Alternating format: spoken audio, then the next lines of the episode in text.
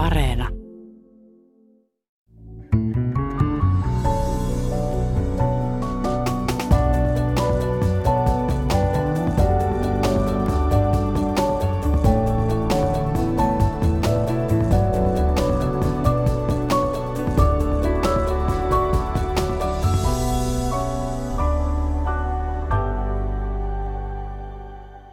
Hei kaikille. Eh, pitäisikö Timo Soinin pyytää anteeksi? Ja jos pitää pyytää anteeksi, mistä hänen pitäisi pyytää anteeksi? Ja pitääkö kaikkien kanssa aina keskustella? Onko se jonkinlainen normi tämä?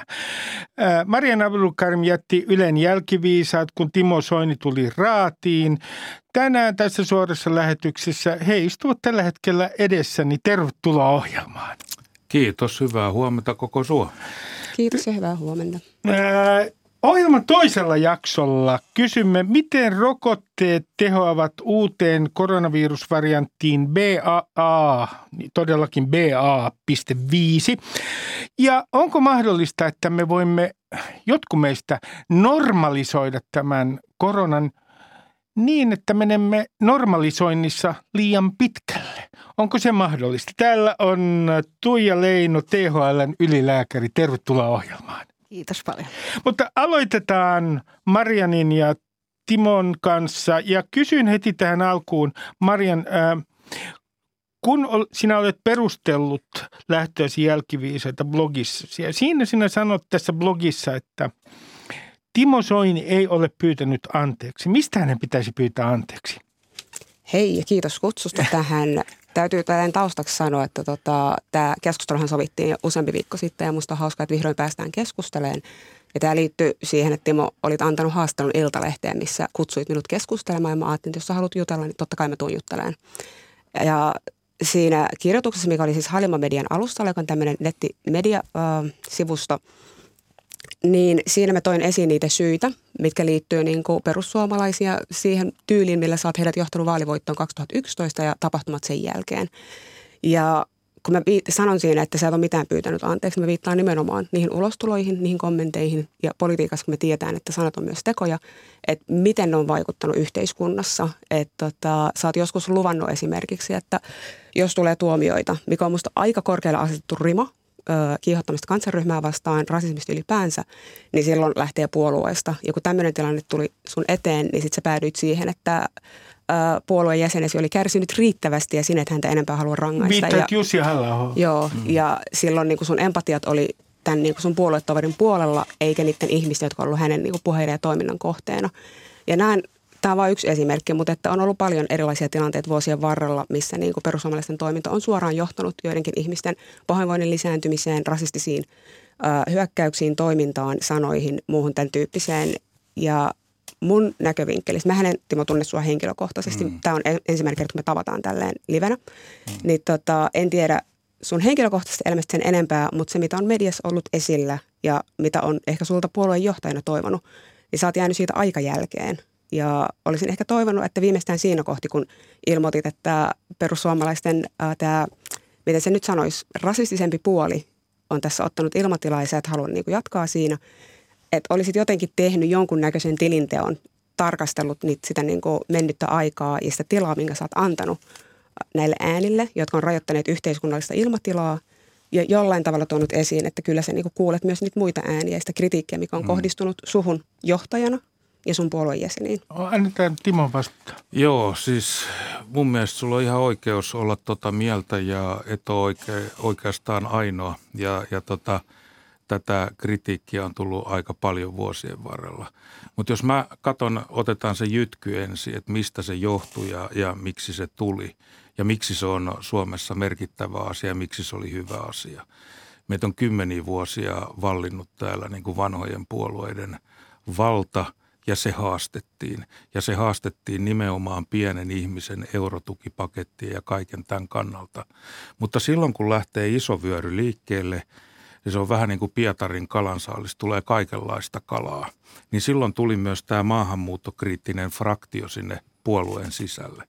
No mitä tulee sitten Jussi halla tuomioon, niin, niin mä oon aina sanonut, että tota, mä en hyväksy rasismia – mun omissa puheissa. Mua ei ole koskaan tutkittu siitä, ei ole koskaan syytetty siitä, saati tuomittu siitä.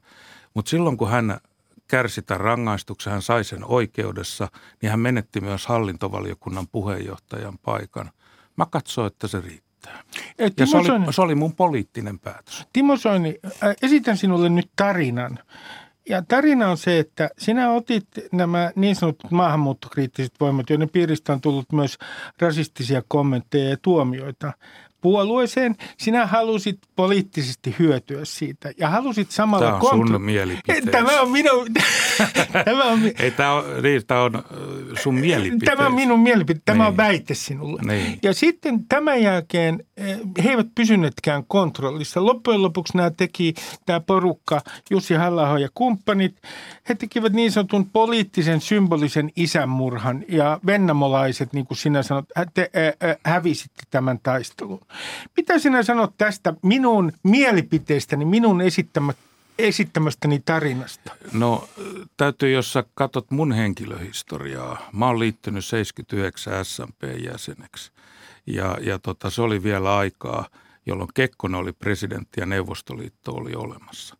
SMP-moraalinen sivu on puhdas. Se oli demokraattisin, kansanvaltaisin, rehellisin ja tahrattomin puolue Suomessa. No sitten se meni konkurssiin, syntyi perussuomalaiset. Mä hakkasin kylmään kiukaaseen niin kuin löylyä kuusi vuotta ennen kuin mä pääsin eduskuntaan. Täytyy ymmärtää, että tämä pätkä on aika pitkä. Ja se johti sitten se kova työ, armoton jalkatyö, oikeiden teemojen nostaminen esiin 2011. Ja silloin kun tuli tämä niin sanottu jytky, niin silloin oli myös yhteiskunnallinen tilanne ja Suomi muuttunut. Mutta, mutta, siis joka tapauksessa tämmöinen maahanmuuttokriittisyys, jos ei mm. se olisi mm. tullut osana perussuomalaisia, niin se olisi tullut osana jotain muuta. Ei sitä voinut niin kuin tavallaan estää.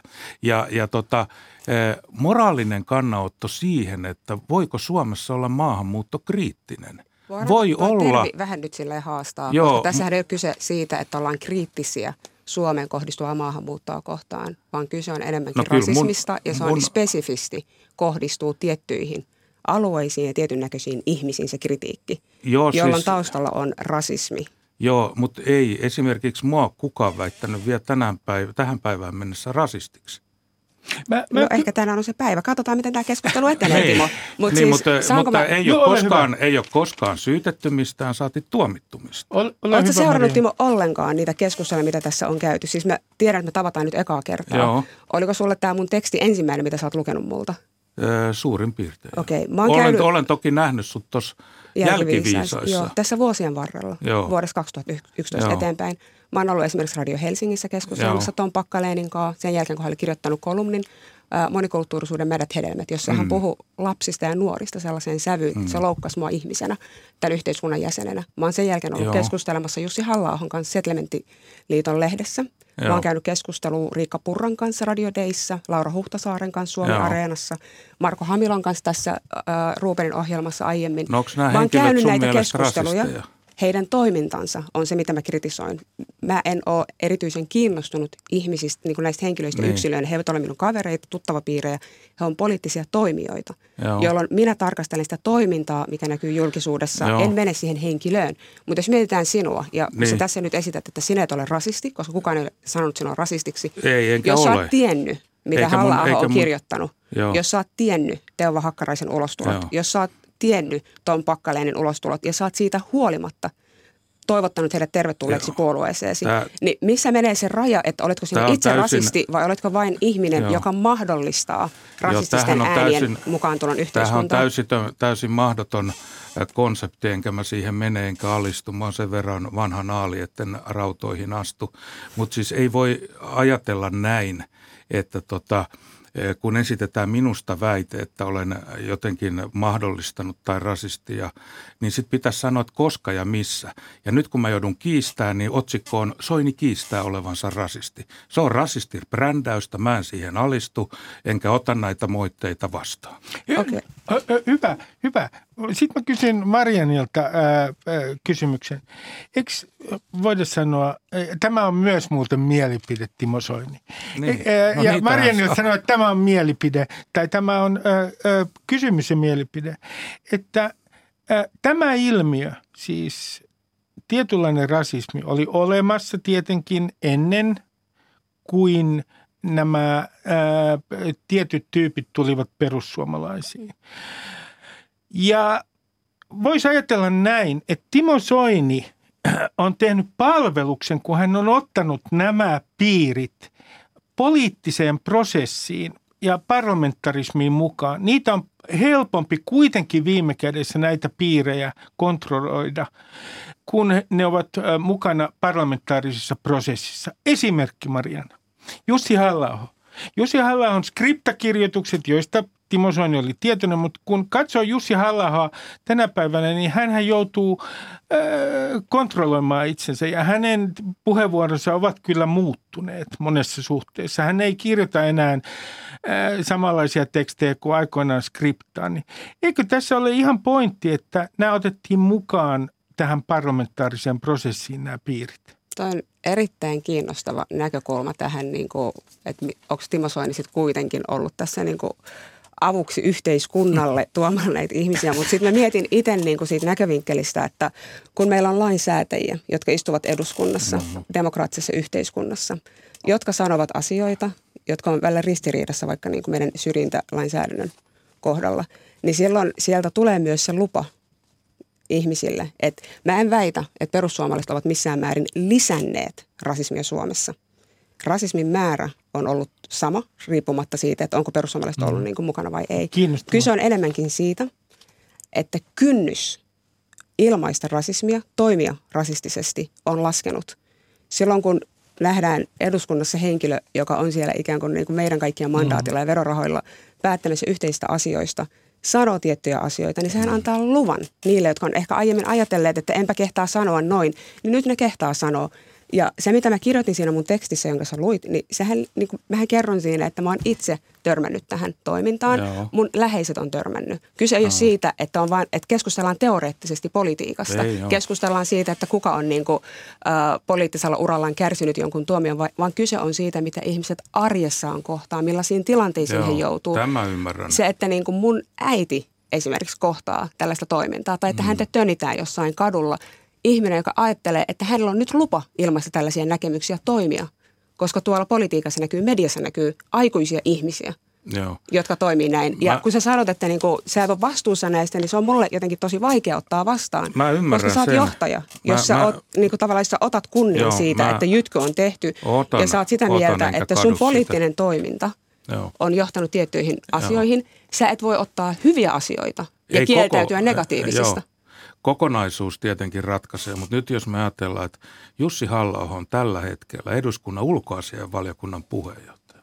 Eduskunta, vihreät, vasemmistoliitto on ollut yksimielisesti valitsematta, valitsemassa häntä siihen toimeen. Niin onko meidän kaikki puolueet, ei pelkästään perussuomalaiset, vaan kaikki puolueet sitten hyväksynyt kaiken hänen toimintansa vuodesta A tähän päivään asti? Ajattele- Kaikki ovat hyväksyneet. Ajattelet sä Timo, että koska nämä muut puolueet Ei on vaan- antaneet Jussille sen paikan eduskunnassa, Niin, ovat että se antaneet. ikään kuin, jakaako he sun kanssa vastuun niin kuin, vai on, ootko sitä mieltä, että se tekee mä sun oo toiminnan ei, ok? Ei, ei, mä oon vastuussa Jussi halla hän on vastuussa itsestään. Mut Mutta se, sä otit hänet puolueeseen. Joo, siis meidän puolueeseen tuli 10 000 jäsentä. Että tota, Mutta ne, jotka tuli eduskuntavaaleihin ehdolle, Joo, niin eikö tot- sulla ollut mitään roolia siinä, totta että ketä kai sinne otetaan? puheenjohtaja vastaa kaikesta. Ja mä en kadu mitään enkä häpeä mitään perussuomalaisten isossa tarinassa, joka on Suomen suurin poliittinen menestystarina. Mutta ymmärrätte sitten, jos mä oon sitä mieltä, että jos toi on sun positio, Joo. niin se on tosi ikävä tilanne, koska silloin mulle välittyy se viesti, että sua ei kiinnosta mun kokemukset tai niiden ihmisten Kiinnostaa. kokemukset, Kiinnostaa. jotka ovat jout- joutuneet tällaisen toiminnan Joo. kohteeksi, joiden arkea on vaikeutettu näiden Joo, mutta onko se, onko se niin kuin, kun nyt kun me katsotaan vaalit, niin vaaleissahan ei päätetä, kuka on oikeassa, kuka on väärässä. Siellä päätetään voimasuhteet. Ja silloin kun perussuomalaiset oli pieni puolue, 2 prosenttia, niin moni sanoi mulle, että Soini, sulla on vähän pieni puolue. Mä sanoin, että minkä kokoinen sulla on. Sitten kun oli 19 prosenttia, niin moni ajatteli, että me ollaan nyt mukaan enemmän oikeassa. Ei, meillä oli vain enemmän kannatusta. Ja se, mistä perussuomalaisuus lähti, niin se oli oikeutettu ärtymys sosiaalisesta epäoikeudenmukaisuudesta, maaseudun puristamisesta, etenkin äh, rakennusmiesten, putkimiesten ja muiden kohtaamasta niin kuin yhteiskunnallisesta epäoikeudenmukaisuudesta, Euroopan tukipaketeista ja varmasti sitten oli myös tällaisia ihmisiä, joihin tämä maahanmuutto oli se teema. Ja mä en ole koskaan hyväksynyt ihmisten sortamista, en rodun, uskonnon enkä minkään perusteella. Mutta täytyy olla joku käsitys siitä, että kun tulee tällainen iso yhteiskunnallinen nousu, ja riippumatta siitä, että mä en johda sitä puoluetta enää, niin se on edelleen pysynyt suurena.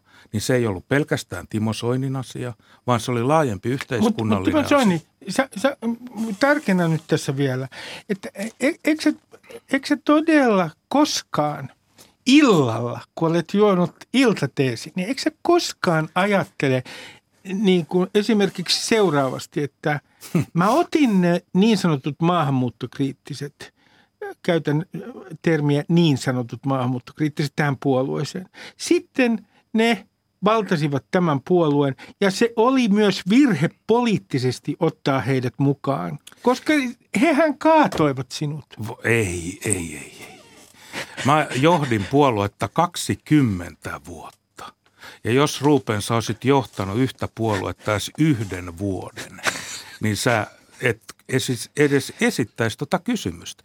Koska se on niin rankka homma, sä hoidat sitä 20 vuotta yltäpäältä hiessä aamusta iltaa, niin sä et kerta kaikkiaan 20 vuoden jälkeen, jos sä rupeat niin kuin siellä niin kuin lavetilla katumaan, niin sulle ei tule yö eikä sulle tule päivä sen jälkeen.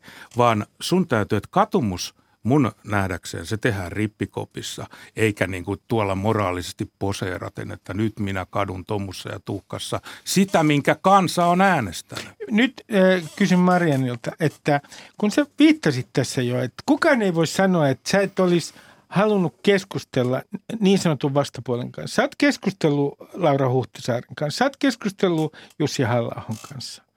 Joo, siis eihän mä kieltäytynyt niin, kategorisesti keskusteluista. Mutta mut minkä takia jälkiviisaissa, m- miten ajattelit, että mitä sä ikään kuin oikeutit, jos sä olisit jäänyt jälkiviisaisiin Timo Soinin kanssa?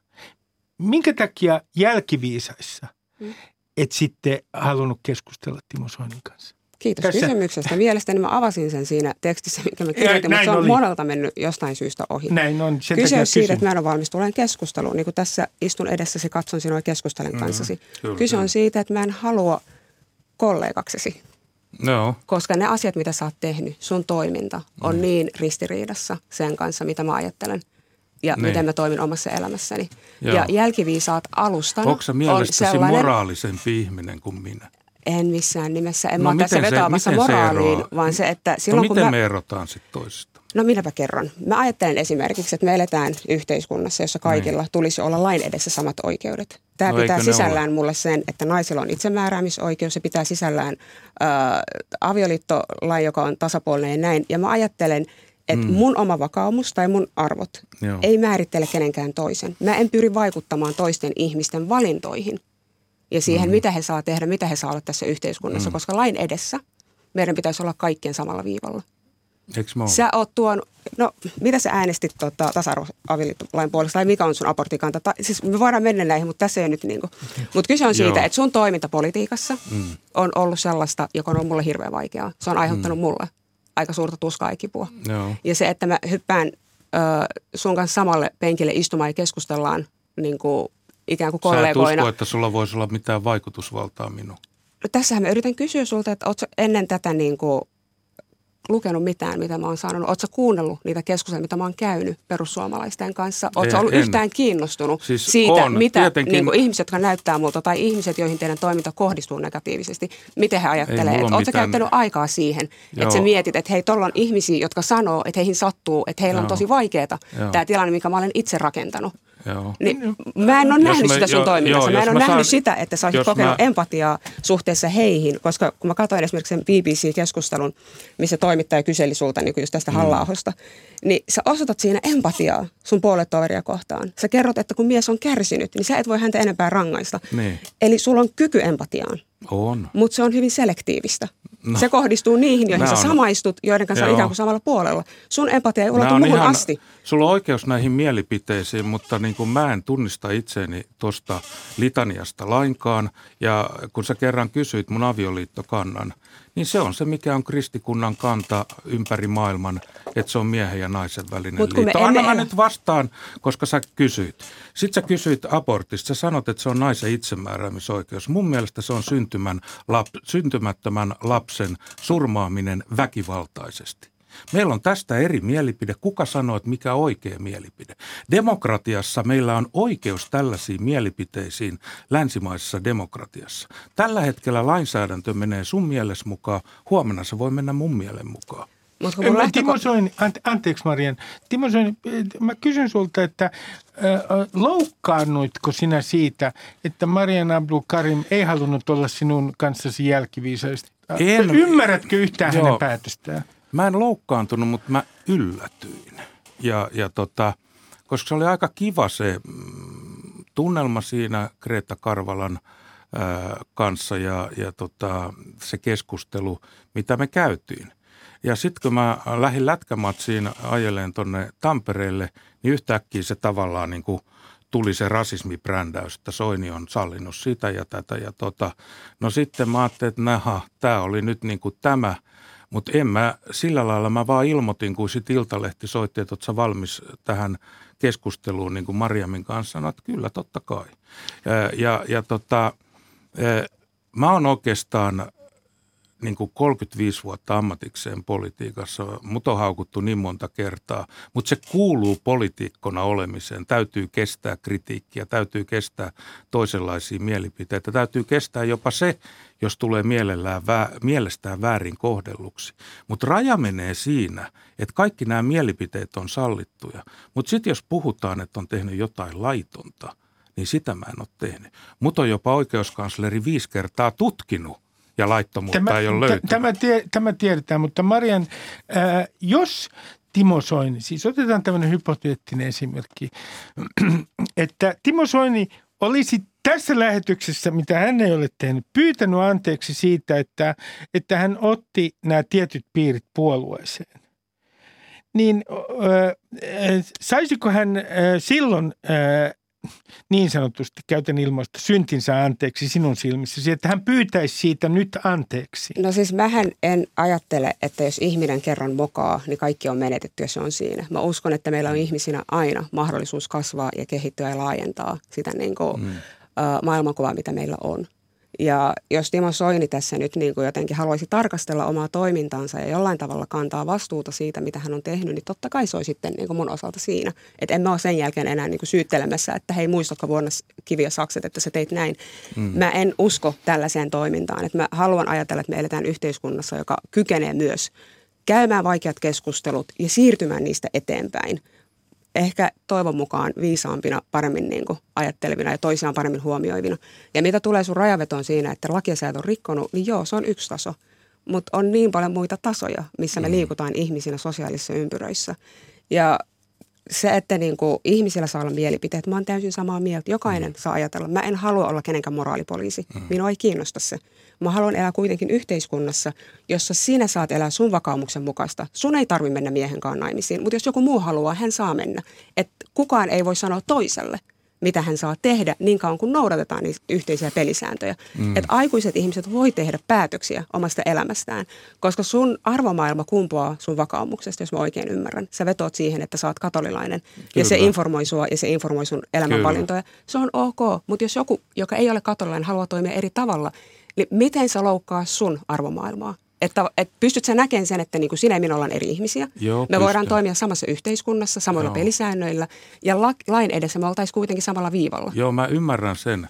Mutta sitten kun tullaan niin kuin esimerkiksi avioliittoon instituutiona ja sitten vielä tullaan katoliseen avioliittoon sakramenttina, niin se asia on mulle totta ja mä toimin sen mukaan, enkä anna siitä periksi. Sitten kun tullaan elämän pyhyyteen, niin 2000 vuotta se oli rikollista toimintaa lähdettäen lapsi. Se oli rikos niin se on poliittisella päätöksellä nyt tehty niin kuin, että se on osa terveydenhuoltoa. Mun mielestä se ei ole. Mun mielestä se on väkivaltainen ihmiselämän lopettaminen. Mutta jos on joku, joka ajattelee, että sikiö tietyssä vaiheessa, kun Suomen lainsäädäntö ei anna abortoida lapsia, vaan sikiöitä, jotka on vielä aika alkutekijöistä. On hyvin, kaksi, niin kuin, Joo, kun sä puhut lapsista, ihmis, niin se on... Ihmiselämä alkaa ei mennä näihin, mutta ei mennä, okay, ei, ei, se on aivan olennaista. Ei men, Mut, se on Timo, aivan olennaista. Timo. Miksi mun mielipide on tämä? Se johtuu tästä Joo. ja se on mun mielipide ja tulee olemaan ja Joo. se on aivan laillista ja aivan moraalista ajatella näin. Mutta Timo, ei se, että laki tarvita, sallii naiselle ei, itsemääräämisoikeuden, ei tarkoita, että sinun esimerkiksi Joo. tarvitsee tehdä aborttia missään ei, vaiheessa. Ei tarkoita, ei. että sinun pitää mennä, tiedätkö, että kun ne säännöt, ei, kun se ei, kyse ei ole siitä, että sun pitää muuttaa sitä tapaa, miten sinä elät Kyse on siitä, että sinun ei tulisi vaikuttaa siihen, miten joku toinen rahoittaa. valitsee elää. Ei, nyt tämä on tärkeä. Mä en halua rahoittaa sellaista toimintaa, joka mun mielestä on moraalisesti väärin. Hyvä. Kysyn tähän loppuun.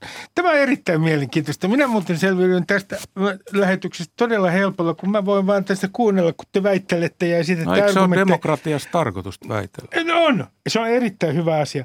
Tähän loppuun kysyn teiltä ja pyydän, että vähän kiteytätte.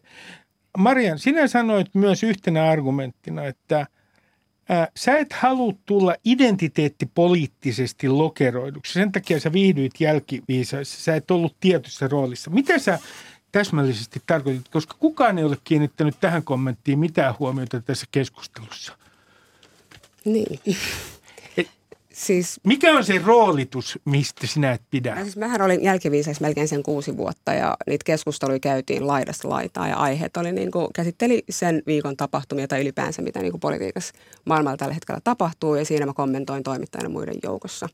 Ja se tilanne, missä niin kuin sitten äh, se identiteettilokero, mitä mä en halua, on se, että jotenkin se visuaalinen, tiedätkö, että tässä on nyt niin kuin Timo Soine, tässä on Marian Apulkar, mistä yhtäkkiä keskitytään – mun niin kuin, tämmöisiin ominaisuuksiin, jotka mä en ole itse valinnut, jotka ei välttämättä liity millään tapaa niin kuin mun mielipiteisiin tai näin. Ja sitä kautta Eli ikään kuin, niin, kuin, ma, niin sanotussa ma, vähemmistöroolissa tai maahanmuuttajataustaisen ihmisen niin, roolissa. Niin, että tota, en tiedä. Mä en hirveästi tykkää lokeroista, että mä haluan olla minä ja esittää mun mielipiteet ja edustan tässä ennen kaikkea itseäni ja näin. Että tota, ja Timo Soini, minä kysyn sinultakin, mikä on se lokero, johon sinua on yritetty laittaa, mutta johon sä et suostu? No, äh, en mä tiedä, onko mua nyt koitettu istuttaa sinne tai tänne, mutta kun on 35 vuotta ollut politiikassa, niin tietenkin populisti, konservatiivi, suvaitsematon, juntti ja tämän, tämän tyyppinen niin kuin ajattelutapa – Mä oon kuitenkin puhunut kolmea kieltä sujuvasti, mulla on akateeminen tutkinto, niin voisi sen toisenkin puolen ehkä nähdä, mutta äh, mä en ole koskaan tykännyt uhriutua. Että jos mua lätkästään, niin mä lätkäsen takaisin ja se on ollut pelin henki. Minä kiitän Marian Abdulkarim, Timo Soini tästä Kiitoksia. keskustelusta teitä äh, ja ottakaa kaikki opiksi tästä keskustelusta, koska tätä on kuulkaa sivistys. Näin on.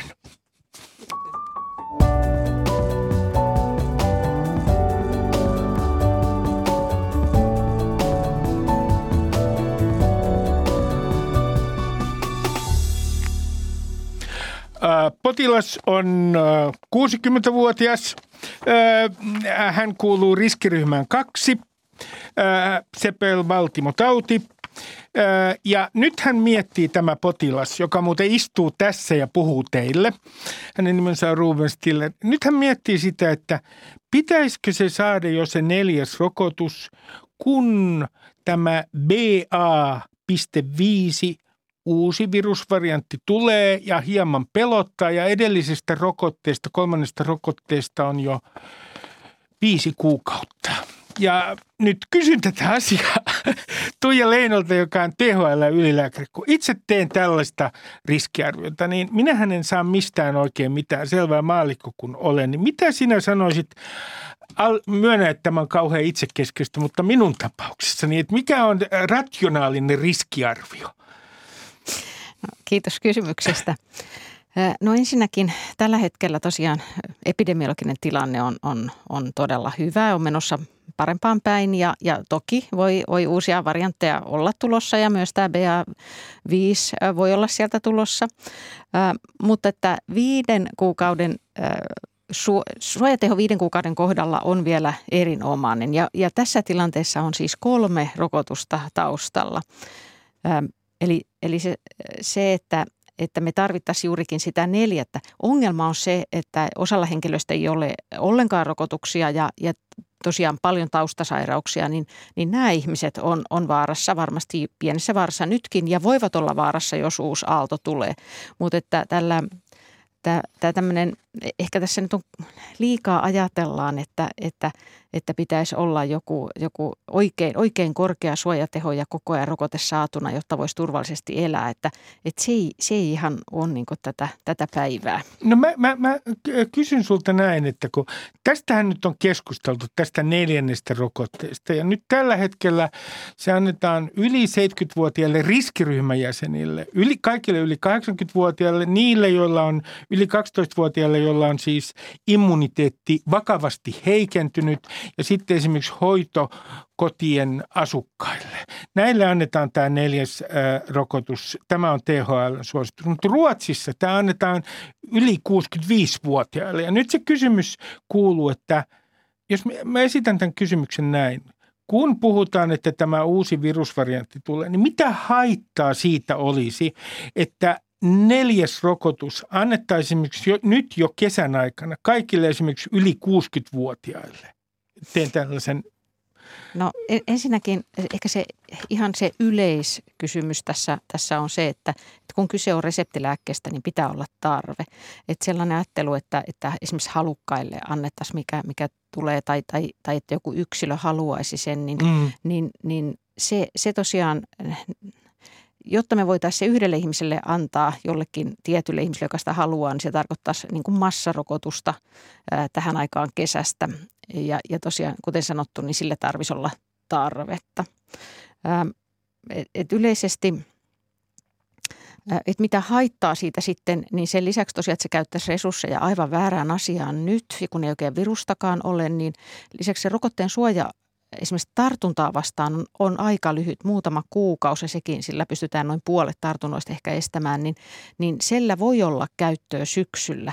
Ja se, että me aloitettaisiin sitten syksyllä osalle viidennet ja osalle kuudennet ja niin edelleen, niin, niin se ei taas ole realistista. Että tämän yhden viruksen kanssa niin paljon sitä terveydenhuollon resurssia meillä ei ole varaa käyttää että... Eli tässä, mä täsmennän, eli tässä on se, että tässä on ensinnäkin resurssikysymys, mutta sitten olen kuullut myös tällaisen argumentin, että näiden rokotusten välillä, jotta saavutetaan paras mahdollinen immuniteetti, se väli ei saa olla liian lyhyt myöskään. Siis pelkäättekö te, että jos me annetaan koko ajan lyhyellä välillä näitä rokotteita, niin itse asiassa näiden rokotteiden teho tulee heikkenemään? No, no se olisi tämmöinen niin kuin ehkä vakiintunut ajatus on se, että jos tikataan sitä samaa antigeenia monta kertaa, niin sitten ei enää saavuteta sen enempää sillä. Varsinkaan, varsinkaan nyt, kun, kun tilanne on se, että me, meidän tämänhetkiset rokotteet sisältää edelleen tavallaan niin kuin se pääasiallinen kohde on se Wuhan-virus, josta, josta on jo todella monta kertaa ja on lähdetty jo aika kauas. Ja, ja siksi, siksi se, että me tuotetaan kyllä sillä vasta-aineita, mutta ne ei ole oikeasti spesifisiä enää, kovin spesifisiä näitä uusia viruksia vastaan. Ja, ja tavallaan me niin suunnataan sitä immuniteettia ehkä hiukan väärin.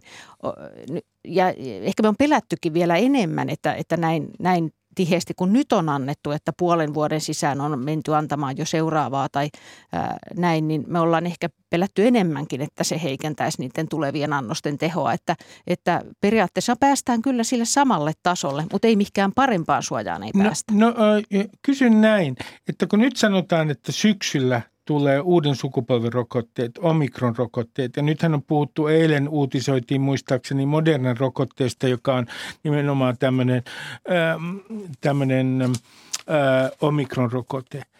Niin onko nyt niin, että että syksyllä kun tulee nämä uuden sukupolven rokotteet, niin ne ovat sitten merkittävästi tehokkaampia tähän BA-vitoseen kuin nämä aikaisemmat rokotteet. Onko tässä tällaista eroa?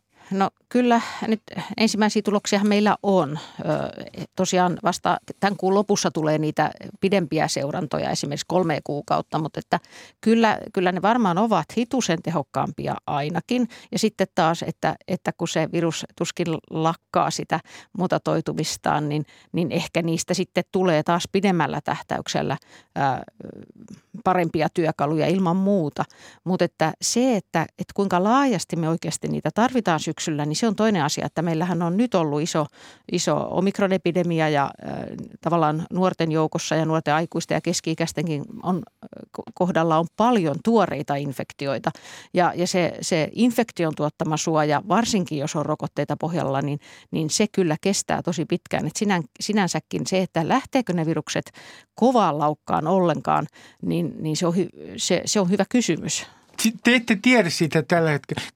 Nimittäin Tuija Lenno, minua maalikkona äh, hämmentää tässä se, että, että tehdään erilaisia ennustuksia, koska tämä BA.5-variantti äh, äh, aiheuttaa piikin tartunnoissa. Ja siis – Lasse Lehtoselta, joka on siis HUSin diagnostiikkajohtaja, niin hän on sanonut, että se saattaisi, niin kuin nämä tapausten määrä on nousemassa, se saattaisi tulla jo kesällä. Ja silloin ongelma on se, että ihmiset on lomalla ja resurssit on entistä pienemmät. Toiset sanovat, että niin kuin Asko Järvinen viittasi siihen, että se olisi myöhään syksyllä ja syystalvella joskus, kenties vuoden loppua. Kuinka tarkasti te pystytte ennustamaan nämä piikit tällä hetkellä, tämmöiset epidemiapiikit? No ei, ei kovinkaan tarkasti ollenkaan. Tiedetään, että nämä uudet variantit 4 ja 5, niin, niin ne, ne on, ne, leviää nopeammin. Noin 10-15 prosenttia on arvioitu, että ne leviää sen verran nopeammin. Sitten me tiedetään, että meillä on tämä vuoden aikaisvaihtelu ja tää, täällä, ei nyt ihan napaseuduilla, mutta, mutta, mutta näillä alueilla niin, niin sen uskotaan olevan jotakin 30 prosentin luokkaa. Että se kyllä pitää tällä hetkellä viruksia tavallaan, tämä ei ole, niiden, tämä ei ole koronavirusten mitään juhla-aikaa, että se, se vuodenaikaisvaihtelu on aika vahva tämän tyyppisellä viruksella. Eli, eli tota, nämä kaksi tässä kesän aikana taistelee. Vuodenaikaisvaihtelun syytä ihan tarkkaan ei tiedetä, mutta se varmaan liittyy paljon siihen, siihen että ollaan ulkona ja enemmänkin ihmisen käyttäytymiseen. Mutta joka, joka tapauksessa nämä kaksi asiaa. Sitten kolmas, kolmas asia on se, että että meillä on nyt niin paljon ö, sekä rokotteen että infektion tuottamaa immuniteettia siinä osassa väestöä, joka aktiivisesti virusta kuljettaa. Me, me ihmiset, jotka liikutaan täällä toistemme parissa ja, ja tota, se, että, että sitten siellä on varmasti vielä on rokottamattomia, jotka ei ole kohdanneet virusta, mutta että eniten tämmöisiä meidän tavallaan alttiita ihmisiä, jotka ei ole kohdannut virusta, ja, niin, niin ne ovat vanho, vanhoja ihmisiä ja monesti ää, aika eristyksessä olevia. Eli, eli se ei, ei ole varmaan riittääkö se heidän alttiutensa ylläpitämään kovaa viruskiertoa. Ja, ja tota, se, että se aalto nousisi kovin nopeasti, niin, niin kyllä, se, kyllä sen täytyisi olla aika lailla nyt jo erilainen virus sitten näiden virusten, mistä nyt puhutaan, BA4 ja 5, niin, niin niiden ei ole todettu olevan sen vakavampia ja, ja etenkään kun on, kun, kun on jonkinlaista immuniteettia. No sitten mennään tähän äh, kuolleisuuteen. Tänä keväänä uutisoitiin, että kolmessa kuukaudessa on kuollut korona enemmän ihmisiä kuin koko viime vuoden aikana. Ja nythän kuolleisuusluvut on merkittävästi laskeneet, niin kuin näkyy teidän sivultanne graafista. Mutta mikä selittää nyt sen? Mennään vielä tähän. Mikä selittää sen, että nämä kuolleisuusluvut on ollut niin korkeita? No ensimmäistä kertaa, siis. pääsyy varmaan on se, että ensimmäistä kertaa tämän, tämän epidemian aikana virus on, on liikkunut aika aktiivisesti juuri ikääntyneiden parissa. Ja, ja se on liikkunut siellä siksi, että, että me rokotetut pystytään kuljettamaan sitä virusta. Että se, ei, se ei auta, että esimerkiksi hoitokodissa henkilökunta on rokotettu ja omaiset on rokotettu ja se virus kuitenkin pääsee sinne. Ja, ja tota, näin, siellä on ollut paljon infektioita ensimmäistä kertaa. Ja, ja sitten vaikka omikron ei ole niin vakava – kun nämä aikaisemmat virukset, esimerkiksi Delta, Deltan ja Omikronin välillä on paljon eroa vakavuudessa, niin vaikka se on niin vakava, niin kyllä se sitten riittää erityisesti tämmöisille huonokuntoisille vanhuksille, jotka on olleet hyvin suojassa sekä omikronilta, mutta myös muilta viruksilta ja bakteereilta tässä pari vuoden ajan, kun on ollut tiukat rajoitukset, niin se riittää siihen, että, että tämmöinen ihminen menehtyy. Et omikron, esimerkiksi justkin puhutaan, että mikä sen neljännen annoksen tarve on, niin, niin juuri näillä vanhemmilla yli 80-vuotiailla, niin sillä pyritään saamaan sitten vielä tähän kuolleisuuteen. On pyritty saamaan tähän kuolleisuuteen vähennystä, mutta, mutta osa, osa hyvin vanhoista ja huonoista ei, ei pysty vastaamaan sille neljännelle annokselle. Eli kyllä meillä kuolee neljä annosta saaneitakin. Että, mutta että se, että kuinka suurta roolia se omikron näyttelee, niin se on ehkä jäänyt tässä keskustelussa huomioon, että se rooli voi olla aika pieni, että siellä on paljon muita syitä. No, no me, kun tämä tauti on normalisoitu, senhän on tehnyt ö, ö, media, joka ei ole ollut pitkiin aikoihin kiinnostunut ja syytän tästä myös itseäni ää, koronasta, ei myöskään silloin, kun kuolleisuusluvut oli tuossa maalis-huhtikuun vaihteessa hyvin korkeat, niin minulle tulee Tuija tällainen ajatus mieleen, että on ymmärrettävää, että tämä tauti normalisoidaan, koska me ei voida jatkuvasti pitää tätä maata suljettuna ja meidän näitä, näitä erilaisia variantteja tulee ja meidän pitää muuttaa asennettamme, varsinkin kun meillä on rokotteita tähän tautiin. Mutta sitten minulle tulee kyllä mieleen, että tämä normalisointi voi mennä liian pitkälle – ja silloin ajattelen niin kuin näin, että me ollaan niin kuin tottumassa sellaiseen ajatukseen, että, että okei, nämä kuolleisuusluvut olivat tänä keväänä näin korkeat, mutta tämä on se hinta, jonka me joudumme maksamaan siitä, että tämä yhteiskunta pysyy auki. Minä kärjistän tässä sinulle, mutta mitä mieltä olet tästä ajatuksesta? No tavallaan äh, tätä kyllä kuulee, mutta, mutta, mutta olen, olen tästä kyllä sillä tavalla eri mieltä, että tästä normalisoimisesta, että, että nythän äh, me olemme tämän yhden viruksen kanssa tehneet paljon töitä kaksi vuotta ja, ja paljon kaikenlaista on tapahtunut tämän viruksen nimessä. Ollaan rajoitettu oikeutta tehdä sitä ja tätä ja, ja ollaan pidetty vanhuksia eristyksissä yksinäisessä huoneessa aamulla viety ruokakippo.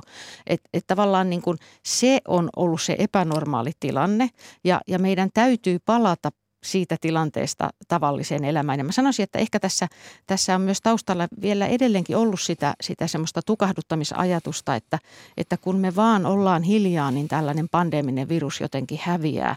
Ja, ja se on kyllä infektioepidemiologisessa ihan täysin kummallinen ajatus. Että Eli tarkoitat hiljaa olemisella sitä, että meillä olisi rajoituksia, joilla on hyvin, hyvin varovaisia, et, niin sitten se häviää. Kyllä, että, että tavallaan tämmöinen, että me vaan jatkettaisiin jollain tavalla tällaista ja, ja sillä niin kuin siitä hyödyttäisiin jotain. Nyt kun mm. rokotteet on, rokotteita käytetään ja, ja ihmiset on saaneet myös infektion tuottamaa immuniteettia, niin, niin, niin se, että se ei niin kuin tavallaan johda mikään. Pandeminen virus tulee aina takaisin niin kauan kuin on alttiita ihmisiä väestössä. Ja, ja tietysti jos heitä on hyvin vähän ja he on sirottautuneet, niin sitten se taas se, se muiden suoja sitten vähentää se viruksen kiertämistä, mutta, mutta että, että se on ollut epänormaali tilanne ja, ja, ja erikoinen ajatus. Ja nyt sitten sen, kyllä sen koronaviruksen täytyy mennä muiden virusten joukkoon. Että kyllä koronavirukseenkin pitää saada kuolla, eikä niin, että, että sitä me yritetään kauheasti estää, mutta sitten tämä vanhus seuraavaksi kuolee vatsatautiin. Että, että tämä on ehkä se ydinkysymys. Tässä on, tässä on niin kuin, tavallaan – tarkoitat sitä, että uutisoidaan, kun tämä vanhus on kuollut koronavirukseen, mutta kun hän kuolee vatsatautiin, niin sitä ei ää, uutisoida. Että tässä niin kun ikään kuin nämä koronakuolemat saa aivan suhteettoman uutisarvon tässä kontekstissa. Joo, juu, oikeastaan tätä juuri tarkoitan, että, että toki rokottamattomalle koronavirus, tämä omikronkin on aivan riittävän vakava, varsinkin jos on muita sairauksia. Että se ei vähennä ollenkaan sitä, että rokotteet pitäisi ottaa. Mutta sitten kun on rokotettu jo monta kertaa ja, ja tota, se immuniteetti on oikeastaan se, mihin on päästy, niin, niin sen jälkeen tosiaan uutisoidaan koronakuolemista, vaikka, vaikka tosiaan nämä vanhukset voisivat kuolla tietenkin jonkin toisin. Mä en yhtään väheksy koronakuolemia enkä yleensäkään kuolemia sinänsä, mutta se, se ajattelu on ehkä mennyt nyt vähän, vähän niin kuin liian pitkälle. Otetaan tämmöinen rinnastus. Siis joskus sen sanotaan tästä, ja tämähän on niin sanottua koronan normalisointia niin, että me totumme näihin, näihin pandemian eri vaiheisiin, kun niitä on vielä tulossa. Niin sanotaan, verrataan tätä influenssaan. Onko tämä hyvä vertaus, että nyt meidän pitäisi ajatella tästä koronasta ihan samalla tavalla kuin influenssasta? Joo, tästäkin on paljon, paljon keskusteltu. Ähm, influenssa aiheuttaa talvisi ylikuolleisuutta. Se on noin, noin tuhat keskimäärin suurin piirtein Suomessa on riippuu kuinka, kuinka hyvin va- rokoteteho ja kuinka paljon virusta kiertää. Ja, ja tota, et, et ehkä se, se on juuri väärä käsitys, että influenssaan ei, ei kuolisi tämä sama, sama ihmisryhmä, joka nyt on kolmesta tai jopa neljästä rokotteesta huolimatta ää, kuollut koronaan.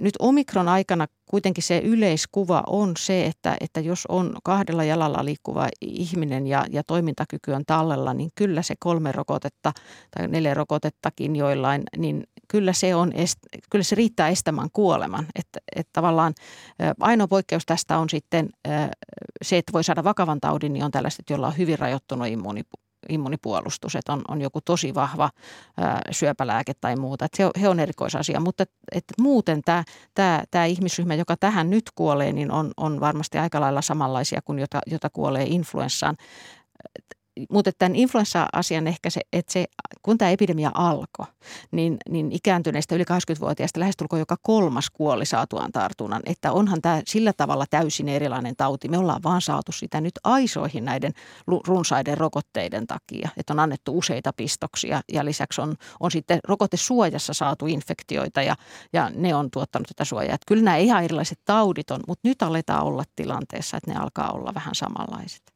No sitten, kun mä palaan tuohon, mitä mä kysyn sulta aluksi. kun tässä on niin kuin maalikkona vaikeaa saada selvää, varsinkin kun tulee näitä uusia virusvariantteja. Kun sanotaan näin, että noin kolmen kuukauden tai neljän kuukauden jälkeen näiden rokotteiden teho heikkenee. No sitten niissä populaareissa, siis luen kaiken, en lue lääketieteellisiä julkaisuja, luen äh, sanomalehdestä, niin sitten se jää täysin hämäräksi, mitä sillä usein tarkoitetaan, miten paljon heikkenee kolmen kuukauden jälkeen, miten paljon heikkenee sanotaan kolmessa viiva kuudessa kuukaudessa. Ja sitten kerrotaan vielä, että tässä on eroja ikäryhmien välillä – ja että, että vanhemmilla ihmisillä tämä heikkeneminen tapahtuu nopeammin. Immunijärjestelmä on muutenkin heikompi. Voitko sinä mitenkään kertoa minulle, että miten sen rokotteen teho nyt aikajänteellä heikkenee, kun on kulunut kolme kuukautta esimerkiksi kolmesta rokotteesta? No sillä rokotteella tuotetaan pääasiassa vasta-aineita. Ja, ja tosiaan ehkä, ehkä ei voi sanoa, että vanhuksilla se suoja heikkenee sinänsä nopeammin, vaan se responssi sille vasta rokotteille on ollut alun pitäenkin vähän huono. Mm, Eli saatu vähän juuri vähemmän ja meillä aikuisilla, on, tai siis nuoremmilla aikuisilla on saatu vähän enemmän.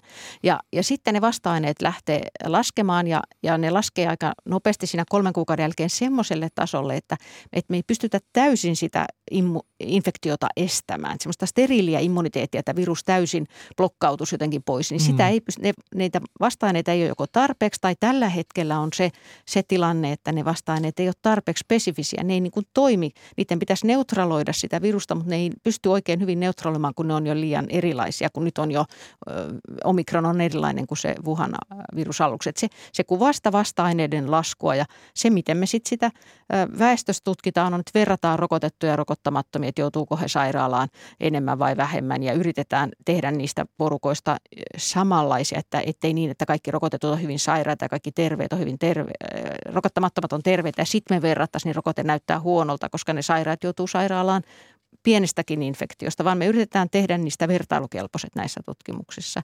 Ja sitten se lasku on ollut vasta hyvin vähäistä, että se suojaa aivan valtaosalta vielä niistä vakavista infektioista. Hyvä. Et tämä, oli, tämä oli kiitoksia, äh, mutta sitten mulla on tällainen kysymys sinulle, että, että kun me katsotaan tätä tulevaisuutta, niin tavallaan tässä on nyt tämmöinen kilpajuoksu, että pitää koko ajan kehittää uusia rokotteita, tulee uusia virusvariantteja. Onko nyt niin, että joka tapauksessa tässä on tällainen tilanne, että, että näiden virusten äh, mutaatiot tai siis niiden evoluutio on niin nopea, että nämä rokotteet on aina vähän jäljessä – No kyllä niinkin tietysti vähän voi ajatella, mutta, mutta että kai se perusajatus tässä on, että, että kun meillä on nyt jo useita rokoteannoksia tästä, kuitenkin tästä viruksesta ja vaikka ne variantit nyt vähän muuttuu, niin, niin meillä on todella paljon suojaa. Ja sitten vaikka, vaikka vaikka osa siitä on spesifistä, niin sitten sit meillä on myös semmoista tavallaan laajempaa immuniteettia, jotka rokotteetkin pystyy tuottamaan, mutta erityisesti jos on saanut infektion oireettoman tai oireisen infektion rokottamisen jälkeen, niin, niin se immuniteetti on aika laajaa, että, että, että se, että, että me koko ajan jouduttaisiin jotenkin äärimmäiseen tilanteeseen ja, ja näin, niin, niin se ei ole vaan se ei ole todennäköistä. No koska, onko mahdollista, Tuija Leino, että meille tulee parin kolmen vuoden kuluessa rokote, joka on niin loistava, niin fantastinen, että se estää myös tartunnat? No kyllä, sekin on, on mahdollista ja kyllähän me silloin, äh, tai niin kuin aluksi tehotutkimuksissa näytti, että, että, että nämäkin rokotteet, niitä pystyy estämään. Että jos meillä olisi hyvin spesifinen rokote, ja, ja tota, eli se olisi nyt sitten omikron viitonen tuli, se meillä olisi rokote suoraan omikron viitonen ja ne olisi hyvin, hyvin osuisi vastakkain ja sitten, sitten tota, me annettaisiin näitä tehosteita ja näin, niin, niin kyllä ne valtaosan infektioistakin pystyisi estämään taas ainakin jonkun aikaa, kunnes mm. ne vasta-aineet lähtis alas ja kunnes se virus taas muuntuisi. Että, että ei me semmoista hopealuotia varmaan kyllä pystytä auttamaan. No miten sä sanot, kysyn tähän loppuun, kun äh, mä tiedän, että ei ole muodissa pelätä tätä koronaa. Enkä minä tietenkään halua mitään pelkoa tässä äh, levittää. Äh, asiathan ovat suhteellisesti erittäin hyvin Suomessa, kun verrataan tämän pandemian varsinkin tähän alkuvaiheeseen. Mutta minä edelleen pelkään tätä. Ja musta tuntuu, että tämä on sellaista, mitä pitää nykyään vähän äh, niin kuin hävetä. Ymmärrätkö lääkärinä yhtään, että vaikka mä kuulun vain riskiryhmä kakkosen, niin mä kuitenkin pelkään sitä infektiota, vaikka tiedän, että rokotteet antavat varsin hyvin hyvän suojan. No, no ehkä, ehkä mä, kyllä mä varmasti sitä ymmärränkin ja, ja ehkä se tärkein asia on, on juurikin tämä, että kuolemaa me pystytään kyllä niin kuin – jos ei ole ihminen hyvin sairas ja vanha mm. ja näin, niin kuolemaa pystytään todella hyvin ehkäisemään tällä hetkellä. Että sitä ei tarvitse pelätä. Ja sitten toinen, toinen asia on, että, että sairaala tehohoidossahan meillä on hyvin vähän ihmisiä, vaikka tällä virusta on paljon Helsingissä ei taida olla yhtään, Joo. sanoi Asko Järvinen tällä Eli se tarkoittaa juuri sitä, että me pystytään niitä vakavia tauteja todella hyvin estämään. Että, että se, että jos joutuu sitten sairaalaan ja on siellä vähän aikaa happiviksissä, niin se ei ole maailman loppu. Että, että ei kannata pelätä, sanoisin näin. Tämä oli erittäin hyvä lopetus. Minä lopetan tämän pelkäämisen. Tuija Leino, kiitoksia paljon haastattelusta. Kiitos. Ja tähän loppuun minulla on nyt hyvin, hyvin kuulkaa tärkeä asia, nimittäin Seiskahan on kuvannut pääministeri Sanna Marinin takamuksen. Sehän olisi voinut jäädä tekemättäkin, vai mitä? Ö, mutta huomaatteko te tässä kohussa mitään tekopyhää? Nimittäin ensin me luemme esimerkiksi Hesarista, kun sehän on laatulehti tai yleensähän on laatujulkaisu tämä Ylen äh, web-sivu, että pääministerin takaamus on kuvattu. No sittenhän tulee tietenkin siihen mieleen, että enhän minä ole nähnyt sitä kuvaa ollenkaan. En minä tiedä, mistä tässä keskustellaan. Minun on pakko mennä Seiskan sivuille. No niinhän esimerkiksi minä tein. Nyt mä kysyn, että mikä on minun vastuuni? Minähän olen nyt lisännyt Seiskan klikkauksia ja olen syyllistynyt tässä ohjelmassa myös siihen, että minäkin tässä puhun tämän Sanna Marinin takamuksista. Julistan tänne sellaisen kehorauhan tähän maahan, että pääministerikin saa ja jokainen teistä kävelee ihan rauhassa ilman, että hänen takamustaan kuvataan tai takamuksesta edes puhutaan. Ja pyydän anteeksi, että olen puhunut tässä takamuksesta. Voikaa oikein hyvin.